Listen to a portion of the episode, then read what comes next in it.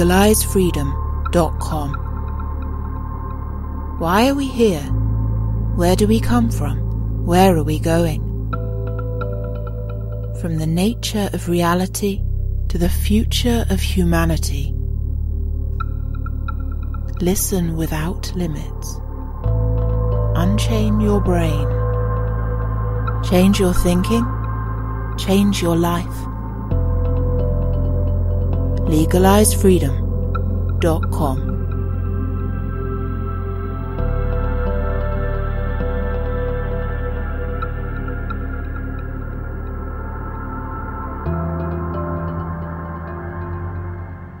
Greetings and welcome once again to LegalizeFreedom.com. I'm your host Greg Moffat, and my guest today is Jasun Horsley, who joins us to discuss some of the darker dimensions of the coronavirus crisis. For millions of people worldwide, the routines and rhythms of daily life have abruptly been put on hold. Superficially, the story behind it all, that of a raging global pandemic, is simple and straightforward. However, even official accounts vary from day to day and from place to place as infection and death rates morph and change, and so called experts contradict each other and themselves. In an era of 24 7 news, instantaneous global communications, and self reinforcing feedback loops, perhaps this is not so surprising. But this constantly changing narrative is driving increasing numbers into cognitive dissonance as they struggle to support beliefs and worldviews which are constantly being undermined by discrepancies in their daily diet of government and media pronouncements. Those with the temerity to actually question what is unfolding may find themselves casually dismissed as conspiracy theorists. No thinking allowed, end of debate. However, the speed with which the populace has embraced the possible new normal of top down command and control and swinging restrictions on personal freedom strongly suggests that what we are witnessing is social engineering on an unprecedented scale. It is the expansion of policies in place for decades for which we have been primed by propaganda and popular culture alike. Hello and welcome, Jasun, and thank you so much for joining us once again on Legalize Freedom. Well, thanks, Greg. Here I am again. Today, surprise, surprise, uh, we're recording this in the midst of the so-called coronavirus epidemic, sorry, pandemic, correct myself, of 2020. If people are listening to this in the future, I wonder what this will all sound like. We're going to be taking a bit of an askance look at some of the issues arising from what's going on at the minute. But in any event, before we start our chat, uh, for people who are coming to this fresh, just briefly let them know who you are and what you do. Well, I'm a writer and a podcaster. I also run a thrift store in a small town called Hope, and that's in this particular case, for this particular subject, that's about the extent of my research, to be honest. I mean, uh, uh just there in the trenches and not really the trenches because there isn't much going on in Hope, as you know. Um, but yeah, that, that's, I haven't done a lot of research and I haven't written much about this. I did the one blog post which got your attention, uh, thesis of, um, a controlled demolition of the economy to introduce a carbon-based uh, currency. Uh, that was a, a, theory my wife had that I unpacked recently at my blog. Um, but otherwise, as far as my interest in the coronavirus, I haven't done a great deal of research. It seems like there's no end. If one, one, once one starts on that trail, one may never leave it. So I really just kept to uh, just local investigation, you know, just, just talking to people locally to get a sense of more first hand of what's going on. Well, I think that's a very valuable approach anyway. Um, we've got enough experts out there at the minute from, you know, of all colours uh, right across the spectrum, uh, informing us that they in fact know exactly what's going on.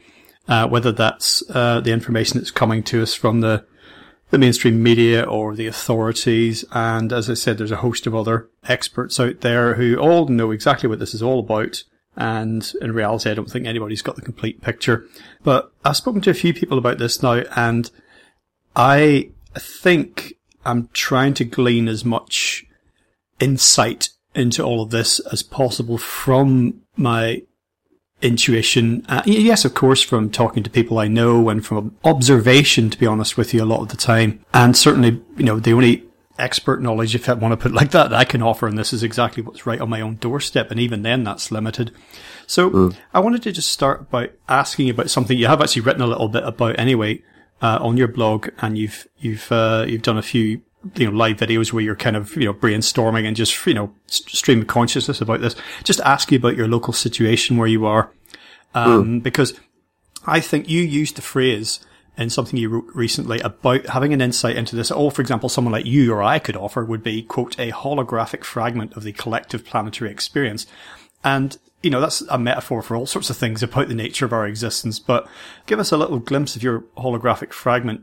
Well, the first thing, the first way that it's really affected me is in terms of planning. Like I was planning with my wife, uh, certain things, trips to Europe, for example, even the possibility of moving. Uh, and we'd started to plan that in early uh, February or late February, right before this began. And uh, so, of course, all those plans have been suspended. And so that's been an interesting exercise because actually we didn't really need to plan much. You know, uh, if they if they were going to happen, it was going to be a couple of months still fr- from now, and uh, so you know, the situation as it is just forced us to let go. Let go and let God is the expression. Like, well, if it's going to be, it's going to be. And, and so that's what we've done around that. Just, you know, the one area where it really has impacted us is just, okay, now we can't plan the future. And that seems like a positive thing up to a point, up to a point, as I say, there's, there's only a limited amount of planning we could do or needed to do anyway. So really most of it's just waiting to see what happens anyway. And that's a philosophical position, but also I'd say it's quite a pragmatic one too. So, so that was the first thing. Um, the the next thing is we run a, a thrift store business, so it, it became it's just our own business, our own private enterprise in Hope. Uh, it's a it's a small shop. It's the only thrift store in town, and the town is about 6,000 people if you include the suburbs, but our client base is probably about 200 or something. Most, most of the people don't come in to our thrift store, but there's a regular set of customers who do. A lot of them are elderly. So it became apparent pretty early on that this was quite likely to affect us. It just wasn't obvious how much. And, um, some of our staff, we actually had various staff members because it's quite successful and it's quite tiring work. So we had three, three regular staff members, actually four if you count an elderly person who just worked a brief shift a week. Um, a, a couple of them were saying we should close and we didn't feel that we should. So we said, well, no, we'll stay open, but none of you guys have to work. We'll just take over the shifts. And we reduced our hours accordingly. So, so it was just my wife and I, and it is just my wife and I now running the thrift store. We reduced our hours from from seven days a week, about seven hours a day, to five days a week, about uh, four and a half hours a day. And what we noticed after the first week, which was probably uh, where are we now? Uh, mid-April, so it was probably sometime around mid-March where um, things were really starting to change. Um, it was very slow. So it seemed like for a week or so, it seemed like, oh, this is really going to be bad for us. Um, but after that first week, uh, things picked up, and so that just seemed more like a glitch than anything. And we've actually been making um, more or less the same daily, weekly income that we were when we had our full hours. So that's been very interesting. The other thing that I spoke about in the YouTube video recently was that although in our town, I mean, the official line that's coming through the local media, specifically the Hope Standard, is just a, it's not a private paper. It's actually run by Conrad, Conrad Black, who's a, who's a, um, a bigwig, uh, media mogul in Canada um, but it's locally run. And generally speaking, there's really very little news in the Hope Standard, but in the last few weeks, it's all been COVID-19. And there's, there's been no, uh, ambiguity about it. It's just this is, this is a pandemic and we have to all work together to, to prevent it from spreading. And uh, the mayor has been pushing, you know, the standard lines of self-quarantine and social distancing and for, uh, you know, inessential businesses to be closed and uh, even used the phrase the new normal. So he's, he's obviously referring to, the, you know, the larger narrative out there and replicating it. And, and the paper itself is replicating that as well. So if, if this is what sparked me to do this presentation recently, because uh, it, it, there was such a contrast between what I was reading in the paper and what I was experiencing on a daily basis in the thrift store, which is that people were still shopping, um, that they weren't social distancing, and when I asked them about it, about my wife and I, you know, ask all of our customers, maybe not all of them, but frequently we ask the customers what their experience is. Do they know anyone who's come down with the virus? No, is almost always the answer. Um, what do they think is going on? And frequently the answer is, well, they don't really believe what they're hearing and they think it's more likely some sort of government uh, agenda that is using and or creating uh, or, and or exaggerating this pandemic situation as a means to an end for um, social re-engineering and um, they have various different theories. I mean, I don't interview all my customers or anything, but I have noticed that quite a few of them do have different theories. And but the generally consistent line is that the pandemic seems to them to be very exaggerated, if not false, and that something else is going on. And that's been my view until very recently. And I mean, we can get into that because people have started to say different things recently. Um, and so I am, I mean, I have, as I said at the start, the landscape keeps changing, so I have to just keep recalibrating what I think I know, and because I don't know anything about what's going on with this pandemic. I mean, I'm not a, I'm not a medical professional. I don't work in the, that industry. I don't know anything about viruses.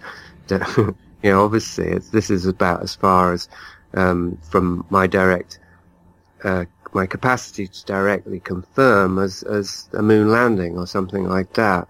It's very far removed from our direct experience, except so far as maybe people get ill, but even, I mean, that doesn't necessarily prove very much because people are always getting ill anyway and we don't know necessarily what the causes are. So, um, anyway, I mean, too long don't read version. Things are more or less they're certainly not the same in Hope because a lot of restaurants have closed and bars have closed and some businesses have closed and reduced the reduction of hours and some people are self quarantining and so on. But it's quite similar. It's not a really obvious contrast. And for, in my direct life, actually, almost nothing has really changed except that this thing is going on and I have endless conversations about it. Well, of course, it's been a, conspiracy theorists, well, I was going to say wet dream, but possibly worst nightmare, or whatever, but they're having a field day. What was interesting about uh, what you've been saying is that the sort of people that you might have had conversations or exchanges with who are expressing misgivings or doubts or they feel that things just don't add up are not the usual sort of person that you would expect, you know, not the guy with darting eyes and, you know, the black helicopter types. And we that, get those in too, actually, but yeah, you're right. That's, that's the minority. Yeah, yeah, of course. And they're always there and they're, something like this comes along and they seem to come out of the woodwork, but actually at any given time, they're there all the time and everything's a conspiracy, you know. But I feel very much the same in terms of what I said at the top of the hour about my, my intuition, because I've been here before. We've both been around the block a few times. We lived through 9-11 and uh, lots of other big world events. When, obviously this didn't just happen overnight you know, it, it started out apparently in China and it took a few weeks to really fully get us to where we are now. My first reaction was, here we go again. Mm. And I thought this is, you know, that there's just not something right about this. And somebody might say, well, you know, if you've ever had any doubts whatsoever about any official narrative, you'll think that about everything. And, you know, it, it's right to question everything, but, um, up to a point, but obviously not to a paranoid point. But, you know, I, I personally like to, not to take things at face value. And if I read the instructions on a self-assembly piece of furniture, I don't necessarily call loads of people and research on the internet to make sure the instructions are not going to kill me. I'll, but I'll do, you know, my own due diligence in proportion to the situation. Mm. But everything about this from the get go has been something not quite right here. And the difference, I think, between, say, for example, the situation we have now and the, the other, you know, huge sort of consciousness changing global event that was 9-11 is that even though we, you know, we had the internet and we had 24 hour communication and instant global feedback loops at that time, that's just on steroids now. And it's made it both easier and more difficult to discern what's going on. If, you know, even if like someone like yourself, you're not really trying to get a global picture, but nonetheless, there's so much information out there, which on the face of it is good, but then there's so much noise and trash and, and uh, 90% plus of what's out there is noise. I'm convinced. But anyway, where I feel I am now is once again in some kind of twilight zone, or to use your expression, the invasion of the body snatchers, in amongst people that I know, that I, that I work with, or even people I just see on the street, people who inhabit the same city as me. And it seemed that we'd pulled out of that for a while and they'd got some light back in their eyes. And then suddenly it was like Twilight Zone again. And everybody seems to be going, just repeating the mantras. All that jargon that was ready to go social distancing, two meters, two meters, self-isolating, lockdown, lockdown, all that stuff that just appeared to be ready in a box. You know, you just had to throw away the little styrofoam nuggets, you know, unpack it all. that's, that's just become second nature, apparently. hmm Yeah. So, so how do you mean there was a, a light in the eyes for a little while? Well, you know how it is. People are, they, they kind of, they're dissatisfied with their lives. They think when they're, when they're tripping along normally, uh, you know, oh, I'd like more of this. I'd like more of that. But then when something like this comes along, they can't wait to get back to that, you know, cold hard reality that they weren't liking. I, I, I read a comment on something I posted a few days ago and it wasn't aimed at me as such. It was just somebody reflecting and they said, um, I, I hate my job, but I'd love to get up early tomorrow morning. I'd love to get up at dawn tomorrow morning to go to the office. Mm-hmm. So what I mean is that in between these sorts of episodes, which seem to be kind of gathering pace, in between these sorts of episodes that, that challenge our consciousness, people seem to get back to normality very quickly. What when I say normality, I mean just in their own terms. You know, when I say light in their eyes, I mean there's a, there's a flicker of of something there. It's not the the dead eyed zombie, you know, the two meters, you know, lockdown sort of thing. Right. Almost. But was there a period? Are you saying that it was a period when this first was a crisis that people were enjoying it? I think so, and I think yeah. people have been entering into that experience at different stages, and I think I think for a lot of people now, it's because this isn't funny anymore. Right. If you see, if you see yeah. what I mean, I think you might have had that experience as well with, with people that you've heard from or interacted with. Yeah. Um, so, uh, where are you situated and what, what's the state there in terms of lockdown? Are you in lockdown? Are people that you, everyone that you know in lockdown? Because you're in Britain, but you're in Ireland, is that right? No, I'm in England. Oh, you are in England, so okay. I, I do know more or less the situation. Then you're you're basically in perpetual lockdown when you're allowed out to exercise once in a while. Yeah, but also you're allowed out to. There's nobody actually policing it other than your neighbours and the people in your neighbourhood. They don't have. You know, one of the uh, under political undercurrents in this country, and I think probably many many other developed countries as well, has been cutting resources for police. So I mean, right. there's been probably hundreds hundreds of thousands of police officer numbers have been cut in the UK in, in recent times. So uh, they don't exist. They don't have the people to, you know, police a so-called lockdown. People talk about lockdown. That's a term from prisons. You know, you know, yeah. what happens in a lockdown in a prison, as people may know if they've watched any prison drama, is alarms go off and everybody has to go back to their cells and they're not allowed. It's, you know, when a riot breaks out or something. So yeah. I, I don't, I think maybe certainly psychologically you could call it a lockdown, but in physical terms, it's not. I mean, every day here, there's a little bit more traffic on the roads than there was the previous day. Right, right.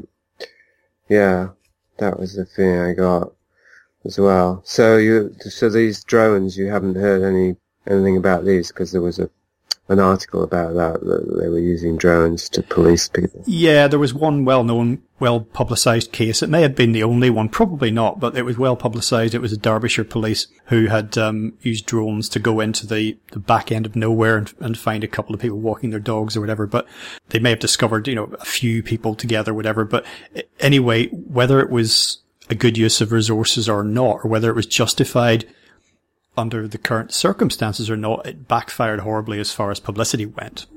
Mm.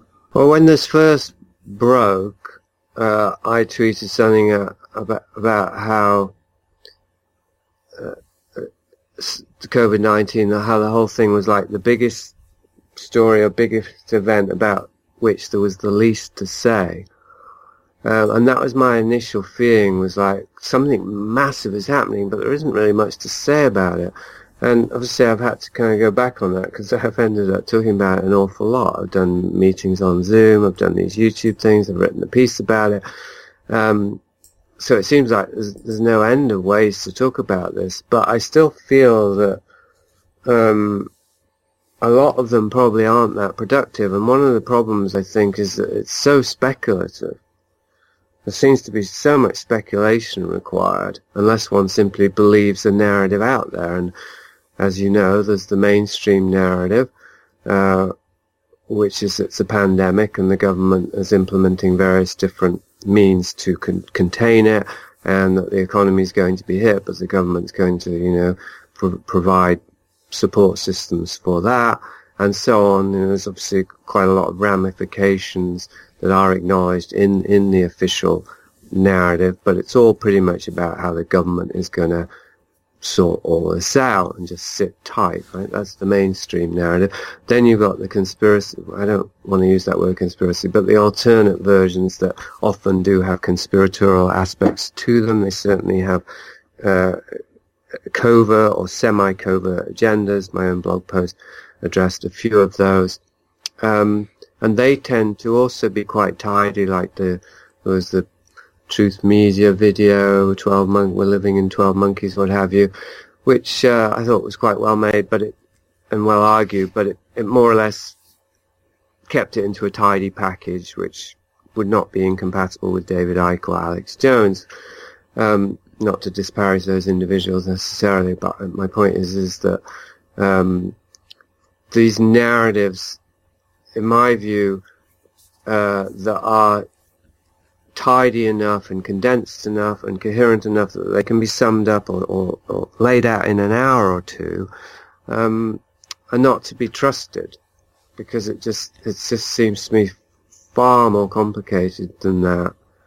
And so that leaves me in a difficult position when it comes to talking about it because um, if you don't speculate, you end up just with questions, really. I mean, starting from viruses, like, do viruses exist? Have they proven that? That's a very good question, I think. But I can't do more than raise it. I mean, I can cite somebody I just listened to, David Crowe, who seems to be doing some decent, or credible research into this. But of course, I can't follow up all the research he's doing, right? So you never know. But anyway, just you know, just starting with that, like viruses, do we even know what they are and if they exist? That there's so many assumptions that we've got, and and that are being uh, used as building blocks currently to imprison us, you might say. But there's also there are also many assumptions in the paranoid mindset, which are also being used in building uh, as building blocks to imprison us, and and maddeningly, that idea that building blocks are being assembled to imprison us is also a narrative, you know, that is being used to imprison us, if you see what I mean. Because if it, if it triggers certain reactions in us, this idea that we're being tricked, that we're being manipulated, that we're being uh, corralled into the New World Order lockdown, perpetual state of emergency, martial law, etc., etc., and a biometric implant and all the, that whole thing, um, if that's used in such a way that it triggers a fight or flight reaction, then we will actually end up behaving in ways that that do um, trap us, whether it's literally in terms of a, a social system. Obviously, we're not going to create that social system just by panicking, but we can help to justify the measures, but also we can bring about a kind of internal lockdown. And as you're saying, that most of the policing in, in the UK is about um, people. People are doing the policing, right? But what what I realised recently is that go that's on both sides. If if there's going to be sides, because it's not just uh, blindly trusting citizens policing each other in order, you know, to make sure that they conform to the government party line about containing the pandemic, but it's also the alternate thinkers who say, no, this is the Orwellian future that we always knew was coming, and now we need to make sure that everybody wakes up and, and, and, and you know, protect ourselves or guard ourselves against those shills, you know, those sleepers who are who are pushing the agenda just by going along with it, if you see what I mean. So, so then that faction is also police. You know, both factions are policing each other. So it's kind of like that Milgram experiment, you know, the famous one with the guards and inmates, where you pick, you uh, uh, basically there's a group of ordinary people who volunteer, and each of them choose whether they'll be guards or inmates, but with roughly the same number, and then they start enacting. Uh, I, I talked about this live action role play um, and what they found, I, I, don't know how reliable these findings are because it was a you know government sanctioned experiment, so they could have fudged it, but deliberately. But anyway, the official version is is that they got so into character that they ended up they had to stop the experiment because the the people pretending to be guards were brutalizing the people pretending to be prisoners, and uh, so it's kind of like that on a macro scale. We got this society that is through a combination of you know, psychosocial principles of manipulation and engineering combined with this, I mean, that plays upon this inherent uh, tendency in human beings to get sucked into narratives, to live action role play, to get possessed mimetically by, you know, behavior that they're observing and to double down schismogenesis is another principle I've written about, Gregory Bateson, that creates this divide where people find that they have to choose consciously or unconsciously which side they're on, and part of that choice is consolidated by um, pushing against the other side, by policing or defending against the other side. So I think that that's something that's going on, and that one could say that the alternate interpretations of COVID-19 can be just as instrumental in accelerating that, you know, divide and conquer policy as the, as the official narrative. Couple of things there. I mean, the, the sort of black and white tendency to black and white thinking, either or thinking, which we see uh, on most major subjects or, you know, across most major fault lines in society is amplified here. You know, people feeling the need to take sides that they have to decide what do you think and uh, mm. this is seen as like a, not only is it not a time for questions, it's not a time for ambiguity. You see what I mean? Uh, we, we know we can't have any of that. Uh, now is the time to, you know, to, to see clearly what's happening and to act, um, yeah. as it were, whatever, you know, as you just mentioned, whatever side you're, you're coming from. But yeah, you used the term psychosocial and no matter what's going on with the actual pandemic itself, if there is one, you said a virus is even real. I hadn't considered that. I wasn't aware that was still a question, but I still haven't found out. I don't think it's still been settled as to whether viruses are actually alive or not. I think they display some of the attributes normally associated with a checklist for life, but not all of them. But mm. whatever's happening to people who are actually ill and suffering out there, which as always there are people out there right now um, who are ill and suffering and dying for various reasons. Um, for me, this is a psychosocial kind of event and a, and a political one. And it's that which, re- which really interests me because whatever's driving it, people are behaving in certain ways. Individuals, organizations, governments, they're doing things at the minute. They're doing things differently. They're acting, they're reacting because of this. So even if it turned out to be absolutely nothing whatsoever, like, you know, literally like a cry wolf sort of false fire alarm, people are still reacting to it. This is why it's illegal to stand up in a cinema and shout fire because people, mm-hmm. people can get hurt as they scramble for the exit. Mm. And I do think it's interesting that I've spoken to a lot of people about, you know, do you know anyone who's been affected by this direct, you know, who has become infected or is currently ill from it? And a lot of people have asked me the same thing. Do you know? It seems like sort of a network of people putting feelers out and trying to discover what the picture is. And of course, although the answer generally is no, or to be honest, has been exclusively no on my part and on the part of other people I've spoken to, it, it still is very difficult to discern the picture because there's so much conflation out there. I'm not gonna, and I'm sure you don't want to either, uh, get into like numbers, but all the statistics and all the data coming at us, you can find so many different interpretations of it. You know, like, uh, did they die with the virus? Did they die of the virus? You know, what was it that, what was the last nail in the coffin? Was it the virus or was it their cancer, etc. and on and on?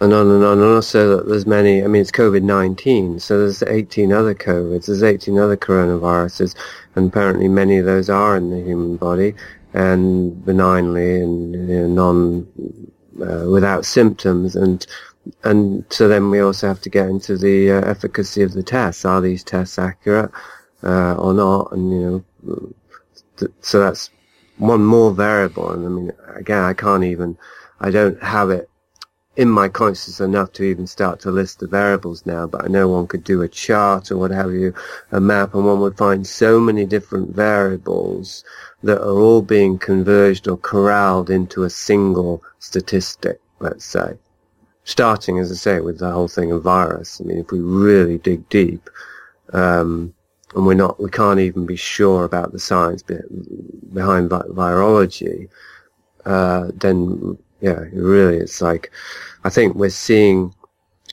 the ways in which certainly narratives are created, consensus is created, and to some extent how those consensuses are self-fulfilling because I mean I mentioned this to somebody in the shop yesterday. This is I say I'm getting slightly alternate perspectives now because three people have spoken to me uh, I think two in the shop and one I forget anyway but three people one one was online but that they have direct experience working in hospitals or, or otherwise and and that they are seeing a spike in cases and so on, and that they're, you know, this is kind of second hand, getting this second hand, or for them it's first hand, that there is something going on uh, in terms of deaths. But with this person yesterday, who was kind of somewhat insistent, no, it is real, um, I found I needed to dial back a little bit and make sure I didn't react to that by just pushing from the opposite perspective. And I, I mentioned that the, the placebo effect, you know, to what extent um, the amount of stress that's being generated around this narrative, as goes without saying, uh, that stress itself can impact, you know, health of people, particularly old people, you know, people generally who are susceptible. Um, a lot of it's around breathing and the lungs. Of course, stress interferes with breathing anyway. Um, the placebo effect uh, I think is quite well known. I mean, it's highly effective in terms of cures. So it stands to reason it would also be effective in terms of diseases. If you tell people that they're going to catch some killer virus if they're not careful, um, they might start to generate the symptoms within themselves, uh, whether, you know, whole cloth, entirely psychosomatically, or possibly other environmental factors. And again, back to these variables, how many variables are there on the map? I mean, 5G is another one, isn't it? Like, this has just been launched. Uh, we don't know. I mean, maybe there are really severe effects from 5G that are obs- observable. It seems likely, in fact, based on what I've read. So maybe this is one of them. I mean, that's just, I don't want to speculate or theorize. I just want to keep uh, introducing the possibility that there's so many variables that aren't being considered, and if we start to include them all on the table, then the narrative just collapses more or less completely. Well, ultimately, at the bottom of every death certificate, certificate, you're going to have killed by death. So, yeah. if they're allowing to, to happen as what seems to be happening, which is like, okay, that gets counted towards the nightly death toll of this pandemic, then Oh, even just to be on the safe side, that's very, that's extremely disingenuous. You can't do that. But once again, it's a case of now is not the time for questions. Now is not the time for you know better to be on the safe side. Yeah. Uh, better yeah. to better to count everyone who dies, um, who has got some kind of respiratory thing going on, as dying from this uh, virus, and then presumably at some point in the future, what do you think? Oh yeah, we'll, we'll let you have the lower figure later on once we have time to. Well, they won't have time because I don't even know what they're doing with all these bodies at the minute, apparently. If funerals are not happening, presumably cremations are not happening outside of you know, hospitals where bodies are just being shoveled into a furnace. I don't know. Um, we hear in Scotland recently where there's no longer issuing, issuing death certificates or that uh, cause of death was being given by a doctor or other uh, medical professional without seeing the body basically kind of uh, somebody on the other end of the phone going, "Oh well, tell me, what do they look like?" Uh, pretty bad. Okay, COVID nineteen. Mm. It's really, I mean, one of the things that's constantly surprising me is how quickly people have gone along with this narrative, and in a number of different ways. The most obvious way, how quickly they've gone along with the with the uh, socio-political mandates. That obviously is surprising. How compliant people have been, but even this whole thing of a pandemic, it's as though people have been primed, and I guess it's not as though they have. We have been primed by movies and TV shows. Not that there've been that many, but there's been enough. And I guess there's a lot of movies that aren't directly about pandemics in terms of viruses, but they're similar, whether it's alien invasion or or um, all kinds of things, you know, where where a country's taken over or a town is taken over, and people have to band together to fight it. This, whether it's an invisible threat or a visible threat um, it seems as though we've been propagandized with these narratives in so many different forms, including uh, in smaller number the actual pandemic movies. I mean, the, the Steve Soderbergh one was the recent example that was number one on Netflix because of this. People watching it. I rewatched it, and it was quite disturbing how how uh, irresponsible it was. I would say in terms of advocating for government intervention and making the World Health Organization seem like the good guys and just really no nuance whatsoever, no acknowledgement of corruption or manipulation. Anyway, that was just a side point. But uh, yeah, how is it that people are so quick to go along with this idea of a pandemic when we don't have direct experience of it really, or, or at least, I mean, there's a, there's a sort of double thing here because in a certain sense we do, as in things like the flu, uh, every year. You know, every year, thousands, millions of people die of the flu every year, and, and we don't even pay attention to that. So on the one hand, we we do have direct experience of, of epidemics, but but we don't even notice them because it's just part of nature, I guess. Uh, but on the other hand, like a pandemic that actually causes, um, you know, the machinery of the state and the military and all that to come into action just as in a movie, we don't have experience of that. And yet, now we do. And, and in a certain sense, we've taken to it like fish to water. Although, as you say, people are starting to, you know, they're starting to reject the program, I think. Like, this TV show's gone on too long now. It was fun yeah. to begin with, but I'm not really buying it now. Um, so I wonder if they're also questioning, well, why, why did I buy it so quickly to begin with? As if, as if this whole st- narrative about a pandemic was one that we'd already confirmed, you know, through history. Yeah, we know what to do when there's a pandemic, and now we're doing it, right? It's as if people were already trained for this. It's strange. Well, they, they were in many ways, or we have been. Absolutely, and not just through previous pandemics and epidemics and or terrorist attacks or whatever, but you know, it's that they're certainly a big part of it. But it's it's, it's the it's the underlying narrative really in many ways um, it has increasingly been in, you know, certainly since the turn of millennium anyway, but we just spoke a moment ago and I had exactly the same reaction, exactly the same sentiment about the speed at which people went along and seemed to buy into and had their costumes for the movie ready to go. They were wearing them underneath their ordinary clothes anyway, so all they had to do was take those off when they were ready to go. And it was, it was like a trap door had been opened. It went from one state of affairs to the new normal, boom, just like that. There was no kind of like, oh, one, one by one. It seemed to just happen, like literally, as I say, like walking into the Twilight Zone. And mm. He also spoke about some of the narratives in these, you know, apocalyptic movies being about uh, government and the military riding in to save the day. People pull together. That's one of the common tropes in disaster movies, for example, is you know, people discovering their humanity and their interconnectedness. Mm. Now, there, that, there's a lot made of that in the media at the moment there are constant examples of, you know, people making deliveries of food parcels and not hugging old people because that could be the last thing you ever do to them, but you know, but sort of virtual hugs across the, the interwebs. All of that aside, what I feel, even if it's very low level, you know, it's not, it's not very overt or aggressive, but even if it's just simmering there is divisiveness. It's mistrust, suspicion. It's like the lives of others, you know, that movie about East Germany under the, under communism. Um, mm-hmm. So it, there, there might be a lot of pulling together, but what I experience personally is like, I feel like somewhere like a grocery store now, like uh, opposite charged, you know, like rep- repelling magnets. I don't know if you ever played around with magnets when you were a schoolboy, you know, and you got that you're trying to push two magnets together with an opposing charge. Mm-hmm. And, and, how that that's what it feels like around other human beings at the minute. Not so much me, but I feel like other people are pinging off me, you know, like mm. I, like I'm repelling them without wanting to. Yeah, yeah. I only notice it in our grocery stores. I don't notice it in our thrift store. Not hardly at all. Um, as I say, people aren't practicing social distancing who shop with us, and um, they don't seem to, you know, back away if I'm coming uh, towards them in the aisle. It's a very small shop, so it's pretty hard to avoid even physical contact if, if I'm moving around the shop.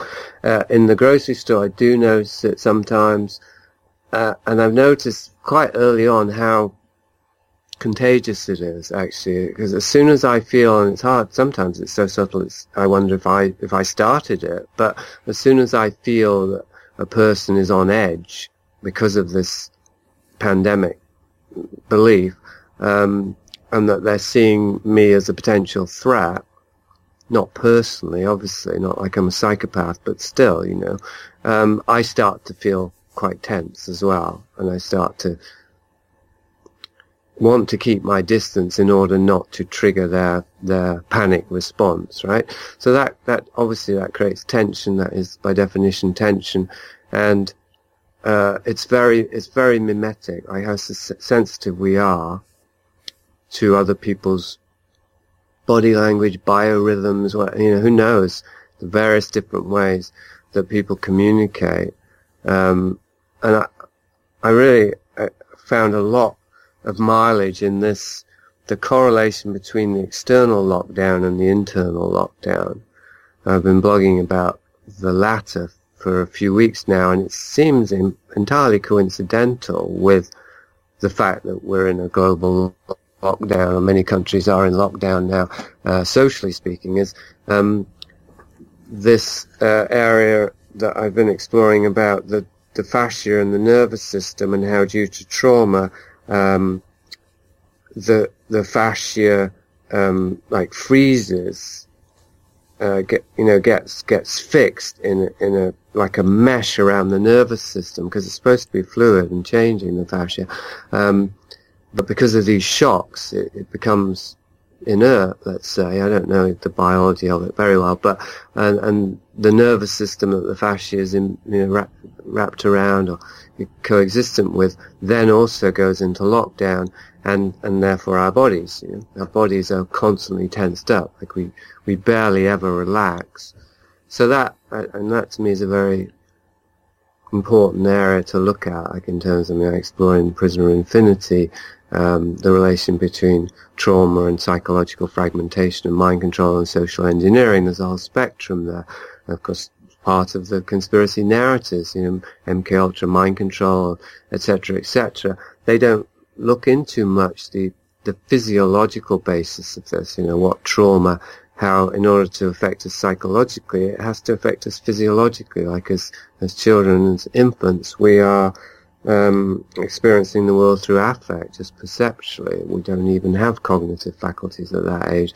So it's not impairing our cognitive faculties, it's impairing our physiology. And I think it's via this, this, this, um, process I described uh, with the fascia and the nervous system and this internalized lockdown. So, so yeah, when I go to the grocery store, um, I mean, it's not as though people weren't already in this internal lockdown anyway. It's not as though people weren't already flinching and recoiling from each other constantly in very subtle ways because we're all afraid of each other in our current society, you know, because we're so disconnected. We've lost the sense of community and trust.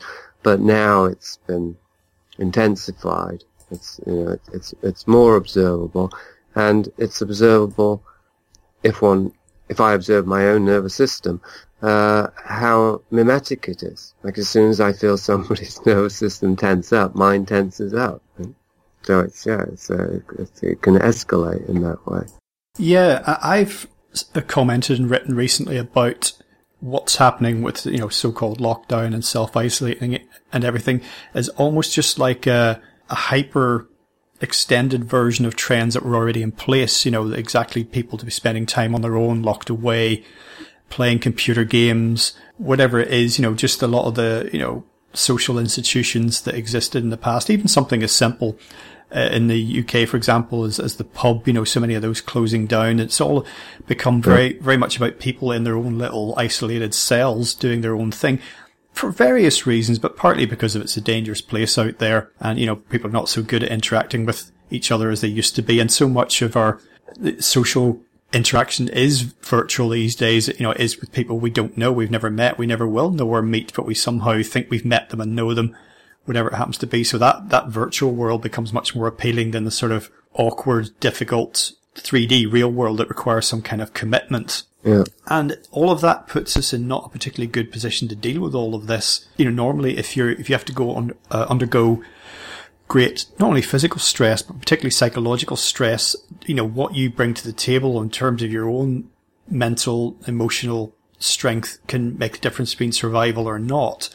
And so it seemed to me to kind of reflect back what you were saying a moment ago that we're, we were, we were a, a species with an already not only weakened physical immune system, but sort of a weakened psychological and emotional immune system. So when this kind of hit, or already some of us were coughing and wheezing. Mm-hmm.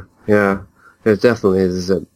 There would be a correlation, wouldn't there, between a nervous system that's that's unnaturally tensed up and can't relax, and a weak immune system because we're not. I mean, even say that about the cold. Like if you tense up about, against the cold, then you you feel the cold more, whereas if you relax, then you you know your body can adapt more easily. So that would be the case with with countless different things. You know that the more tensed up we are, the more more vulnerable we are in, in a negative sense, because we're actually trying to keep something out, but we're preventing the body from just naturally processing whatever's coming in.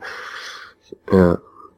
One thing I've noticed regarding this idea of us all policing each other and indeed ourselves, there's one thing that I've, you know, sort of trend that particularly disturbs me is not simply those who think they're doing the right thing or are trying to do the right thing without thinking. They just feel that they have to parrot two meters and lockdown and self isolating and, you know, wear masks or whatever. That's just, that's the new currency. You know, they're just being good citizens. But those who appear to have waited for this moment kind of all their lives, and there are clearly some people who fall into that category, you know, the sort of, uh, brown shirt type, you know, the people who will, the sort of special constables, you know, the special psychic constables, you know, are out there to assist the police in doing their work. I'm thinking a news story I heard today was about basically, I know you've mentioned this actually, but I can't remember what country it was in, but it was, it was somewhere in mainland Europe anyway, uh, Eastern Europe, and about basically what amounts to nothing less than vigilantes, um, yeah. going around where you know, where the police are not and basically shoving people back into their homes and, and the idea being that they have some kind of unwritten mandate to do this. Like who's going to argue with them? You know, and if that, if somebody doesn't like their behavior and calls the police, that the police are going to go, well, you know, actually they're right. And so there's this kind of anti-intellectual celebration going on at the minute. And a lot of people who, a little bit, uh, there's a crossover with the people we mentioned earlier who, who seem to have like found their moment and, those who thought it would be great to live in, you know, a zombie movie or, you know, The Walking Dead, whatever, uh, suddenly finding that that wears thin very quickly. I wonder how, and, and all of the things, all of the potential negative hangovers from this, how those people who felt very empowered or kind of, you know, previously who, previously who perhaps were completely powerless or felt that way, how they will, how all, how, how will extricate ourselves from all of this? And that's a much bigger question, which I'll, I'd like to get to before we finish. But basically, for me, the biggest impact of all this is everything apart from the physical illness. It's, you know, the, the physical illness itself is, is probably in terms of impact. And I know a lot of people will dispute this bitterly. Is probably, if not at the bottom of the list, then close to it. Yeah, well, that's something I, I just can't comment on. I mean, that last thing, um, except at a meta level, which I tried to, again, we discussed in the shop yesterday. I'm not sure how, how responsible it is or not, but that, as you've mentioned, I mean, death comes to us all. We all die of death, and you know, a virus and even a pandemic is is is an aspect of death, and um, so I mean, the, there may be. Uh, I mean, this is such a large subject, isn't it? But it seems to me, I mean, to to keep it a, a, kind of basic philosophical level, even, but also practical, that the more, the less people are able to accept the reality of death, the more problem they're going to have with a, with a pandemic and the idea of a pandemic. And, you know, pan is, is also panic. I'm not sure why there's that correlation. Well, it's the great god Pan, actually, isn't it? Because, which signified the all. Pan was, was the god of all in some way. And, but the response to Pan's presence was panic. So there's something about the pandemic which makes death a collective event, potentially. The idea is it could wipe out the whole species. Um, that, I mean, obviously that amplifies people's personal fear of death, but it also takes it to another level entirely, I think. Um, but there's, again, there's a, there's a weird, uh, dichotomy there, or there's two sides to that, because I think many people do like the idea of living in the end times or the apocalypse. If everybody dies, it'll be much easier for them to die. So I think there's a mental level at which it's quite exciting, this idea that, you know, the population might be decimated and, and the streets will all be abandoned and it will be like 28 days later and, and so on. Uh, I mean, this feeling that there's too many people and that feeling is, is an experiential one. It's not just a, a bad attitude or uh, it's because you know we don't have community, we don't have a feeling of connecting to each other, and the more people there are around us, uh, lonely in the crowd, right, the harder it is to connect. We know that on an experiential level. If you go out with 30 people, it's pretty hard to connect to all of them. Certainly if you're all trying to have one conversation, like at the big dinner table, it's not going to happen. Whereas it's one to one, you can connect. So there's something about it's not just overpopulation because that's that's an idea. I mean, we don't really know how many bodies the Earth could support if if there was a different system, but it has to do with um, the system that we have, which on the one hand turns people into kind of automatons who are just part of a, a like a machine-like society, and on the other hand, it connects us all together in this superficial, literally machine sense. So we have a growing sense of being part of a huge population that we're connected to only in a superficial way, but not at all in a deep way, like there isn't empathy or trust or love between us and those 8 billion individuals that we're made aware of, or even between the people in our neighborhood, especially if we live in London or a big city. So, so then I mean, I'm not sure I'm going with this because it's such a large subject, but this, this, this possibility that we're, that death is something that's coming for all of us, which of course it is individually and, and collectively too. Like everybody who's alive now will be dead, and everyone who's, who's ever going to be born will eventually be dead. So by that logic, eventually everybody will be dead, right? Eventually the earth will die and, or the sun will die or something.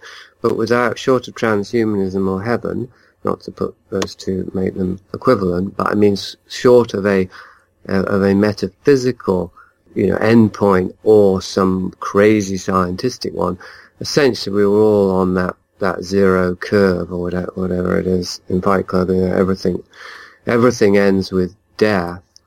And, um, I mean, I want to try and tie this back to some of the things you said, but as I said, it's, it's very large, so I'm just talking all over in many different things here, but one one of the things that I think increases our fear of death is our lack of embodiment, um, and our you know reduction to just a mental sort of compartment of, of, an identity. They call it the transhumans call it a beeman. If all we are are our opinions and our beliefs and our memories, um, that's the thing that absolutely is going to get wiped out, and that kind of has no reality in and of itself anyway. So there's some inherent terror in that, and that's also our isolation, our sense of isolation. Whereas as human bodies, first of all, the body knows death. It knows about death because it's built into it, um, and and so it. I don't think the human body fears death. How could it? I mean, why would it? It, it has adrenaline in order to avoid deadly situations, but that's not the same as as living in fear of death or having some you know, philosophical fear about death. Uh, that's a very different thing. And secondly, as human bodies, we're all we're aware of our connection, just like trees or bees or ants or anything else in nature. We're all deeply interconnected at a physical, physiological level. And so there would be something in that that, well, death isn't the end, even in a physical sense, because other, you know, other parts of the collective human continue, whether we have descendants or not. Um, so, so yeah, having lost that, um, we're, I think we're getting forced further and further into a sort of panic room of our own identities, which, as you were saying, is is emphasized. was already happening, but now it's been accelerated by the the voluntary self quarantining, which involves also a voluntary symbiosis with the technology, whereby we live more and more through our technology. Although, like you and I now, although we still connect through the technology, it's a different kind of connection that's much safer, much less embodied, and actually includes connecting to you know nobody at all, watching porn or playing video games or watching Netflix. There's nobody on the other end of those channels, right? They're just they're just simulacra. Mm-hmm. So so they don't lead anywhere, but they do they do keep out the terrifying awareness of other human beings of our own body. I mean, it's weird, but I would say our own bodies have become terrifying to us in some way, probably because of all the trauma in them, and also because they're going to die. You know, that, that our bodies remind us that we're going to die, and the pandemic sure as hell does that. So, I mean, we could we could get into this like uh, terror management theory and so on. That's uh, uh, uh, Sheldon Solomon, I think, uh, Ernest Becker. This whole thing, like the fear of death, if it's used in the right way, will trigger human beings into all kinds of behaviors that they wouldn't. They will buy stuff they wouldn't buy. They will do things they wouldn't do. You know, they will make decisions they would never make. They will have emotions they wouldn't normally have. Um, it's such a powerful lever for social control. So a pandemic, as I say, that takes it to a whole other level. And yeah, I think it, they've got this narrative it's bringing out the best in people. But yeah, I don't, I don't believe it. I don't believe it. I think, I think that's only true if, if we're really, I mean, it might be true in, in communities and I'm not saying there isn't that aspect of it, but to bring it back, if I can finally, you know, to my own experience, that is all I've got. So although I can't say there isn't a pandemic, I can say that the pandemic hasn't arrived where I where I am currently, um, and that, um, well, I can't say I'm not afraid of death, but I, I don't have a problem with death. And so if if the pandemic comes, then I'll just deal with it. It's just part, I mean, maybe it's part of nature, or maybe it isn't, but it's certainly part of, it becomes part of existence. And, um, I have to rely on my own, like you were saying about you buy a, a thing and you've got instruction manual, you don't necessarily just follow it, right? You, maybe you can put it together yourself. That's my way. I'll, I'll, I'll use the manual if I need it, but I don't just think, oh, I should follow the manual like a robot.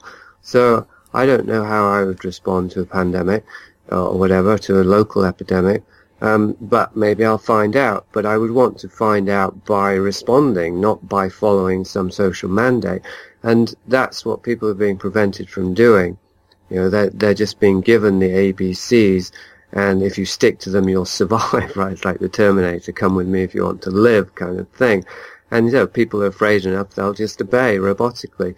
But they won't um, that's only in their minds. Like if their bodies are feeling something else and re- trying to respond in other ways, they're having to suppress that, go into lockdown, and so on. Then there's going to be a corresponding reaction against that, and so we maybe would see that in the population. You've got a whole bunch of people who are who are um, meekly complying, and then you've got this other maybe smaller demographic that are kind of saying "fuck this shit," but then don't well, they've got protesters now, so there is that too. But then there's the guys that want to be vigilantes. They they want to live this drama, this narrative, and live action role play it, but not just by hiding at home and watching Netflix, right? So then they get they they get to patrol and parole and and and and you know, be in that particular role and to manage their own terror, you know, in more aggressive ways. I, I know some commentators, you know, people whose work I respect and I, I follow what they have to say on the, the big questions of the day. And uh, there's certainly more than one who are not refusing to address what's going on at the minute, but they're, they're not terribly interested. And I understand why. Because on one level, uh, it's just the next thing, really. Um, but whatever sort of physical or psychodrama the people individually or collectively find themselves caught up in in the moment is can be all encompassing. So I well remember 9/11 happening. I remember the day getting up, uh, working from home at the time, and I didn't turn on any radio or television until lunchtime. And when I did, lo and behold, this is what was happening. And I remember what happened during the rest of the day. I met up with some colleagues, business things, and and one of them was listening to the radio all day and going, "I'm scared. I'm scared. I'm really scared about what's going to happen next." Mm-hmm. And for a lot of people, most people probably right across the world for quite a while after that, um, particularly in that sort of that moment, like you know when you fire a gun and all the oxygen's been sucked out of the air until it returns. Uh, there's that what's going to happen? You know, just that feels like a split second, or it's a split second, but it feels like longer. Uh, basically, mm. probably until uh, the American troops went into Afghanistan, when you could actually see, okay, there's something's happening now. There's some kind of response everybody was like so afraid. And, but for a long time after that, it was like the future of the world is now going to be dictated by the response to this terrorist attack. Everything about our lives is going to change. 9-11 changed everything, man. And for, yeah. for a while it did seem like that, but then at some point it became just another not footnote well, quite, but it just it became another historical event. You know, that, I suppose, but it also became the new normal, didn't it? Uh, it did. Well, yeah. There's two dimensions to this. It, it did become the new normal in many ways. Some of what some of people's worst fears were not manifested, did not come to pass. But yeah, one of my concerns about what's happening now is uh, what we're going to be left with. That's the thing. If personally, aside from getting ill, then the thing that concerns me the most um, is is what we're left with after this. What gets put in place, whether it's people's individual uh, psychology or whether it's sort of collectively or whether it's on a more practical level to do with, you know, the systems we depend on, you know, economics, politics, um, yeah. uh, restrictions on our freedoms. That'll be the real reckoning in all of this. And we know that, again, something that we've seen in the wake of past events of, um, maybe not on comparable scale, but sort of, uh, they, they felt as bad at the time was that anything you know, under the, the rubric of the new normal can be ramped up at any time. So we, we can all think of the airport security that was put in place after 9-11 that we're still living with, even mm. though some of it, like taking off your shoes, is, can all be traced back to the, the shoe bomber, which was never practical, never could have happened anyway. So at some point in the future, at any point, a government could conceivably say, the World Health Organization, whoever, could say, oh, we've had a few cases here, lockdown, or there's a new outbreak, lockdown. And people may initially, certainly anyway, be less likely to question that, say, oh, hang on a minute, are you sure? Because it'll be the reflex action. It'll be no, like, batten down the hatches. Yeah. And even if you don't take it away from an official capacity, I think there's going to be people social distancing for a long time to come, just doing their own thing, as it were, freelancing. There's going to be people going, oh, two meters lockdown, you know, social distancing, mumbling under their breath as they shuffle along the streets. There's going to be somebody who's going to cough in a checkout line at supermarket this time next year. And it'll be evacuate, you know. Well, you know, we haven't even got into the economy. Not that I'm, uh, you know, knowledgeable to talk about the economy, but it doesn't take, you know, much to see that there's going to be massive, or there are already massive uh, repercussions in the economy. Uh, and, you know, to what extent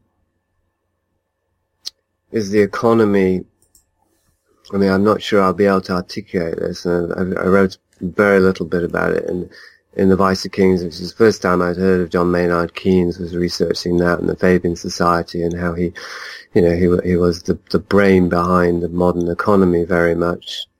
Um, and there's something about how the economy and I mean, you trace this all the way back and almost in a philosophical way to, you know, that devolution or degeneration from, you know, gold to paper and now all the way to digital and what's next, you know, what's the next iteration in the cashless society, a new currency, I suspect. I say, possibly one that is backed by carbon, which is a negative currency, and the convergence there between the, what what uh, might be called an idle economy, as in to be part of the new carbon-based economy, you have to be idle, you have to do nothing, and let let our rulers, you know, Eh, eh, eh, run industry and enjoy the parks and, and have the planet the playground, you get to stay at home and earn carbon credit points by doing nothing, right?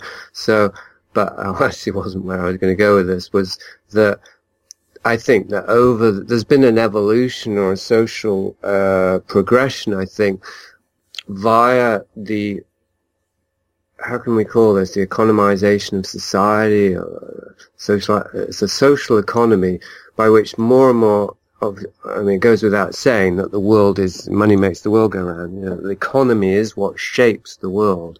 Um, and and the world is what shapes us as individuals. And I think the end point of this metaphorically speaking is to turn human beings into currency so that they can be moved around like numbers and so that that's quite an abstract idea, although it does take us right into matrix territory.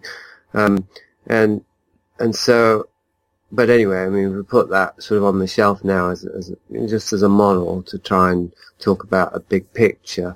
Then, uh, if you want to radically reconfigure society and the way that human beings move in society, then you you start with the economy, or the economy is kind of the core of that. And um, that seems to me what, what is likely to happen. Like, yes, we can talk about the, the, the political infringements on freedom and so on and so forth, but a large part of it that perhaps many of the more paranoid folk or the conspiracy theorizing folk aren't necessarily seeing or acknowledging is is that it's not going to be enforced. It'll be enforceable, but it won't have to be enforced because there'll be such compliance. And so then we can see how we have been primed, not just for a pandemic and for, for, for these kind of measures that we're seeing, but also for something like universal basic income, for example. I mean, the socialist kind of underlayer to um, political, socio-political changes over the last hundred years. Uh, and now, of course, the environment, the massive thing. I mean, how Instinct, Extinction Rebellion seemed to lead sort of organically on to COVID-19, or at least for me. I mean, the last thing I was looking at on a large scale social engineering levels was, was Extinction, the Extinction Rebellion. What's all that about?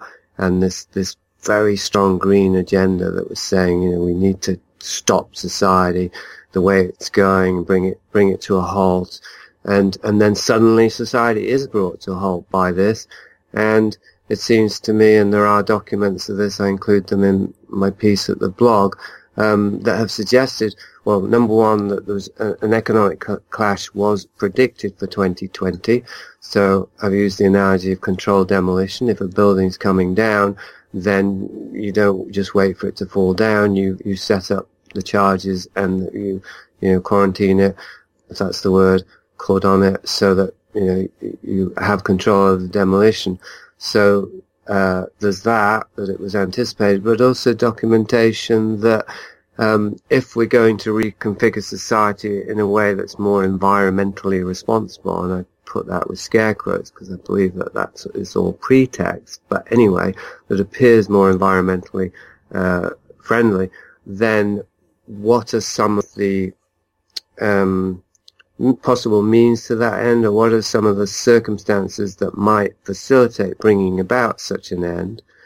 Um, and the pandemic was one of them, was considered for that. So, so there does seem to be a, a convergence of interest there and of whatever we'd call that more than social trends because they're things that are just inevitably happening and that can be anticipated. I'm pretty sure that people who know about the economy, who, who saw what happened in 20, 2008, certainly they knew it was going to happen again. and it probably wasn't that difficult to map to some extent, you know, when it was likely to happen and how and you know, why and where. Um, and then ditto with with other things in terms of you know how to introduce new social regimes and policies and possibly a new currency in such a way that people will accept it.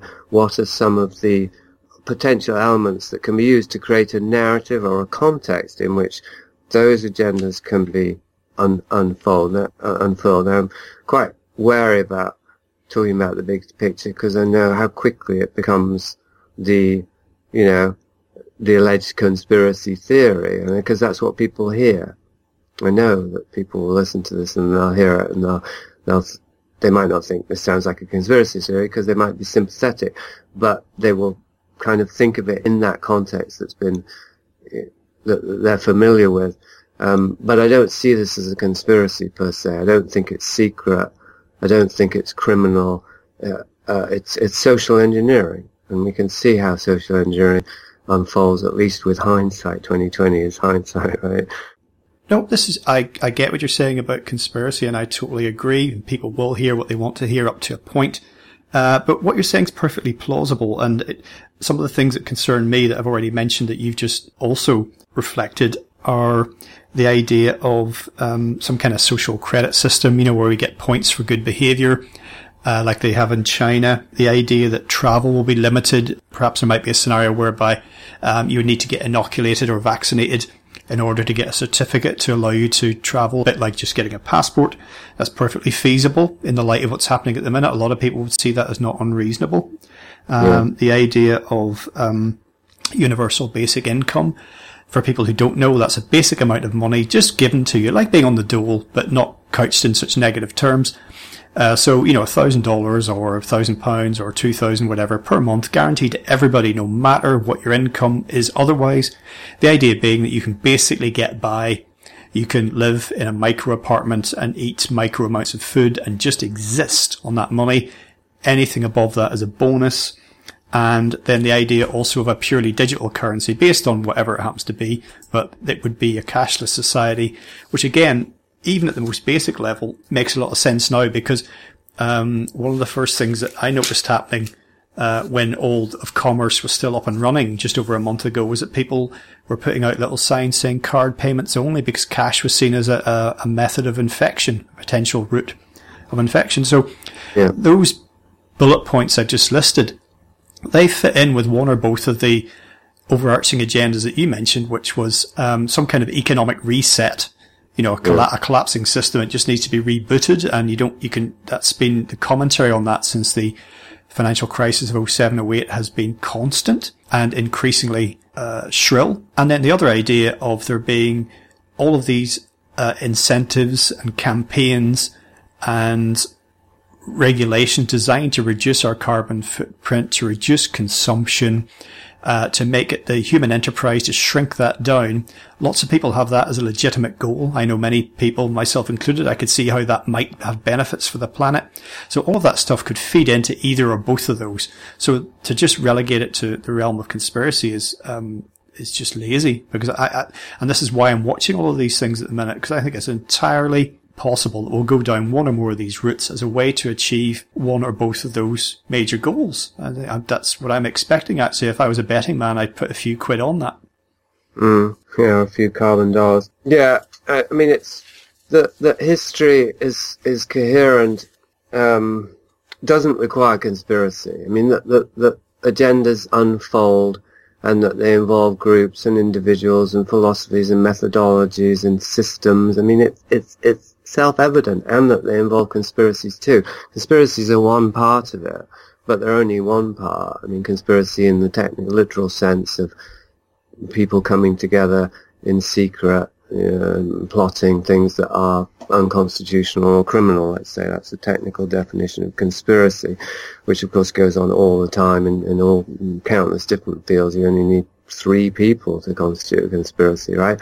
So in a certain sense, uh, you know, we underestimate, I mean, even the, the most paranoid underestimate just how prevalent conspiracy is. But of course, conspiracy theory today has more or less become uh, equivalent to a grand conspiracy, which is just manipulating global uh, developments of global, global geopolitics, you know, just in a unified way, and it, it certainly does tend to ignore uh, the aspect of geopolitics, which is nation states warring for power, and even factions within nations warring for power, and factions that you know are independent of nations, and so on and so forth. Needless to say, it's just a massively complex subject, and one that I'm you know trying to gradually withdraw from.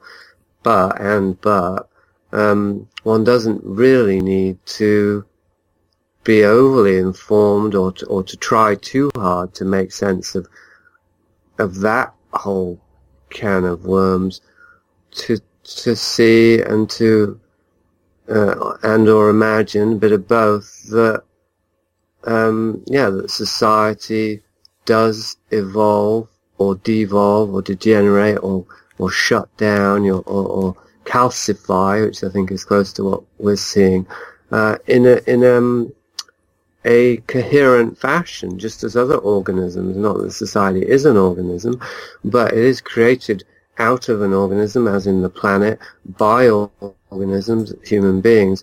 So it's certainly semi-organic society, and I would say that um, that that's the big picture, not some global elite or hidden interdimensional reptilians or extraterrestrial overlords or angelic demonic influences. All those things could be in there, or they might not be. But um, the the human society would would proceed in a coherent fashion that can be mapped, you know, both after and before. If you see what I mean by that, mm-hmm. uh, is is not is, is not improbable at all. In fact, I think it's inescapable. It's actually, to me, it seems logical. Everything else in nature we can see has a coherent um, kind of life cycle. So the same applies for society. So, and it, it, it's interesting because when we talk about the minutiae, like what's what's the currency going to be, and what uh, what's going to happen to the economy, and what kind of new laws are passed, um, to try and then see them in the context of uh, some design suddenly it's like, oh my god, it's a conspiracy. But actually, you could say that that's because we haven't pulled back far enough. Because if we pull back far enough, we might see, oh yeah, look, there are conspirators, there's Rockefellers and all the usual suspects are in there.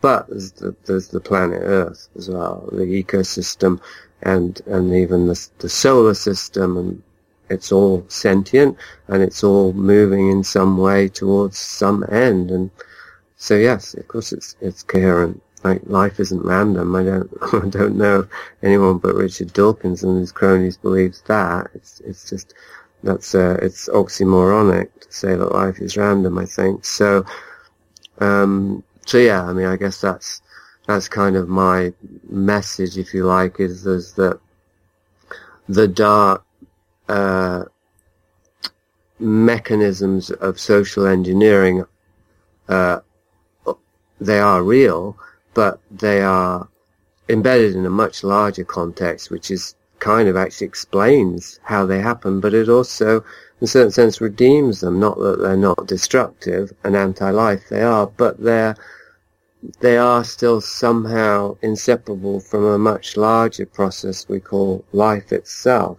And we're just we're just in the dark about that currently, very much in the dark, I'd say. Yeah, and they're not apart from us. That makes again that's creating an, an us and them dichotomy, but in that sense we're all part of the same thing, like life itself. So mm.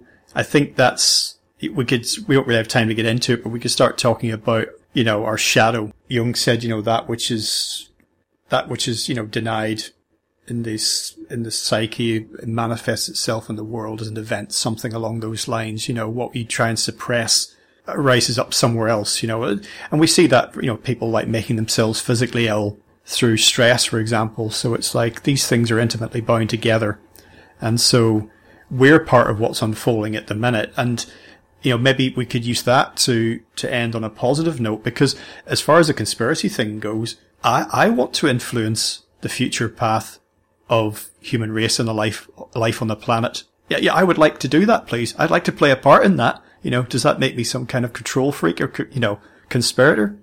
Mm-hmm. Well, you can't not, can you? We can't not have some influence. So let it be a conscious one that is uh, uh, we're transmitting love and awareness rather than the opposites. I mean, I'm not saying we can just choose that. We can just say, I'm going to be loving, but, but we can be aware. The more aware we are, more empathically we are aware of not just the influence of the environment and of others on us, but vice versa, of, of our influence, our impact on others and the environment, um, then uh, the more we'll see the stuff we don't want to see and, and, and actually um, become more conscious of that shadow, as you say, which is is always expressing, including in inactivity. I mean, that's, that's the cliche, isn't it? All it takes for evil to prevail is for good men to do nothing. Well, that's a bit of a dichotomy there, but basic, the basic principle I, I, I, I see and I agree with. I, I would just, I, I would add to that that uh, and it's probably a fitting metaphor that when we talk about the shadow, you know, whatever's going on in the world that we haven't processed internally or made conscious uh, plays out as an event around us. That's sh- our own shadow uh, occurring. It's a similar principle to the physiological principle that if there is imbalance in the body, then it will come out as symptoms. And if we if we fight those symptoms simply as something that we want to get free of, um, we might fill ourselves with drugs and we might m- manage to somehow uh, neutralize them or just put the body to sleep to such an extent that we don't feel the symptoms anymore. But one thing we certainly won't do is, is understand what caused the symptoms, so we won't be addressing the imbalance. We'll just be addressing, you know, the effects of some hidden cause. So, um, that yeah that seems to be the way to reach a positive perspective here is is to um, see what's happening around us as as a reflection of something internally and then redirecting our attention internally. I, recently I had the thought that it, it's like a will stigmata, as in the, the human body is manifesting some internal condition on its skin. And so then we're seeing like crop, you know, the dark side of crop circles, we're seeing this this pattern emerging, this, this like a chrysalis really of this, this, this global lockdown, if we want to call it that, uh, the New World Order, as it's been, you know, uh, branded, uh, is something that's, yeah, emerging from the body like a tattoo on the, on the surface of the planet. And, uh, there's, there's a potential from that to fully acknowledge our pathology and you know, if you become aware of a pathology, then you're halfway to to to becoming getting free of it. Well, closing thought from me is I've read so many books, listened to so many people over the years, uh, thinkers from so many different perspectives and so many different philosophies, um, who wanted to see the world change, convince us that the world could change for the better, and that we're part of an evolutionary process and that at any given time, how people saw the world, good or bad or indifferent, was a lot to do with their own perspective. But there were trends that you could map and this people talking about wanting a new world. And it occurred to me that in, in many ways, uh, well, now you've got one. You know, anybody listening to this, you wanted a new world. Now you've got one. Isn't what you were hoping for? Isn't what you thought it would be?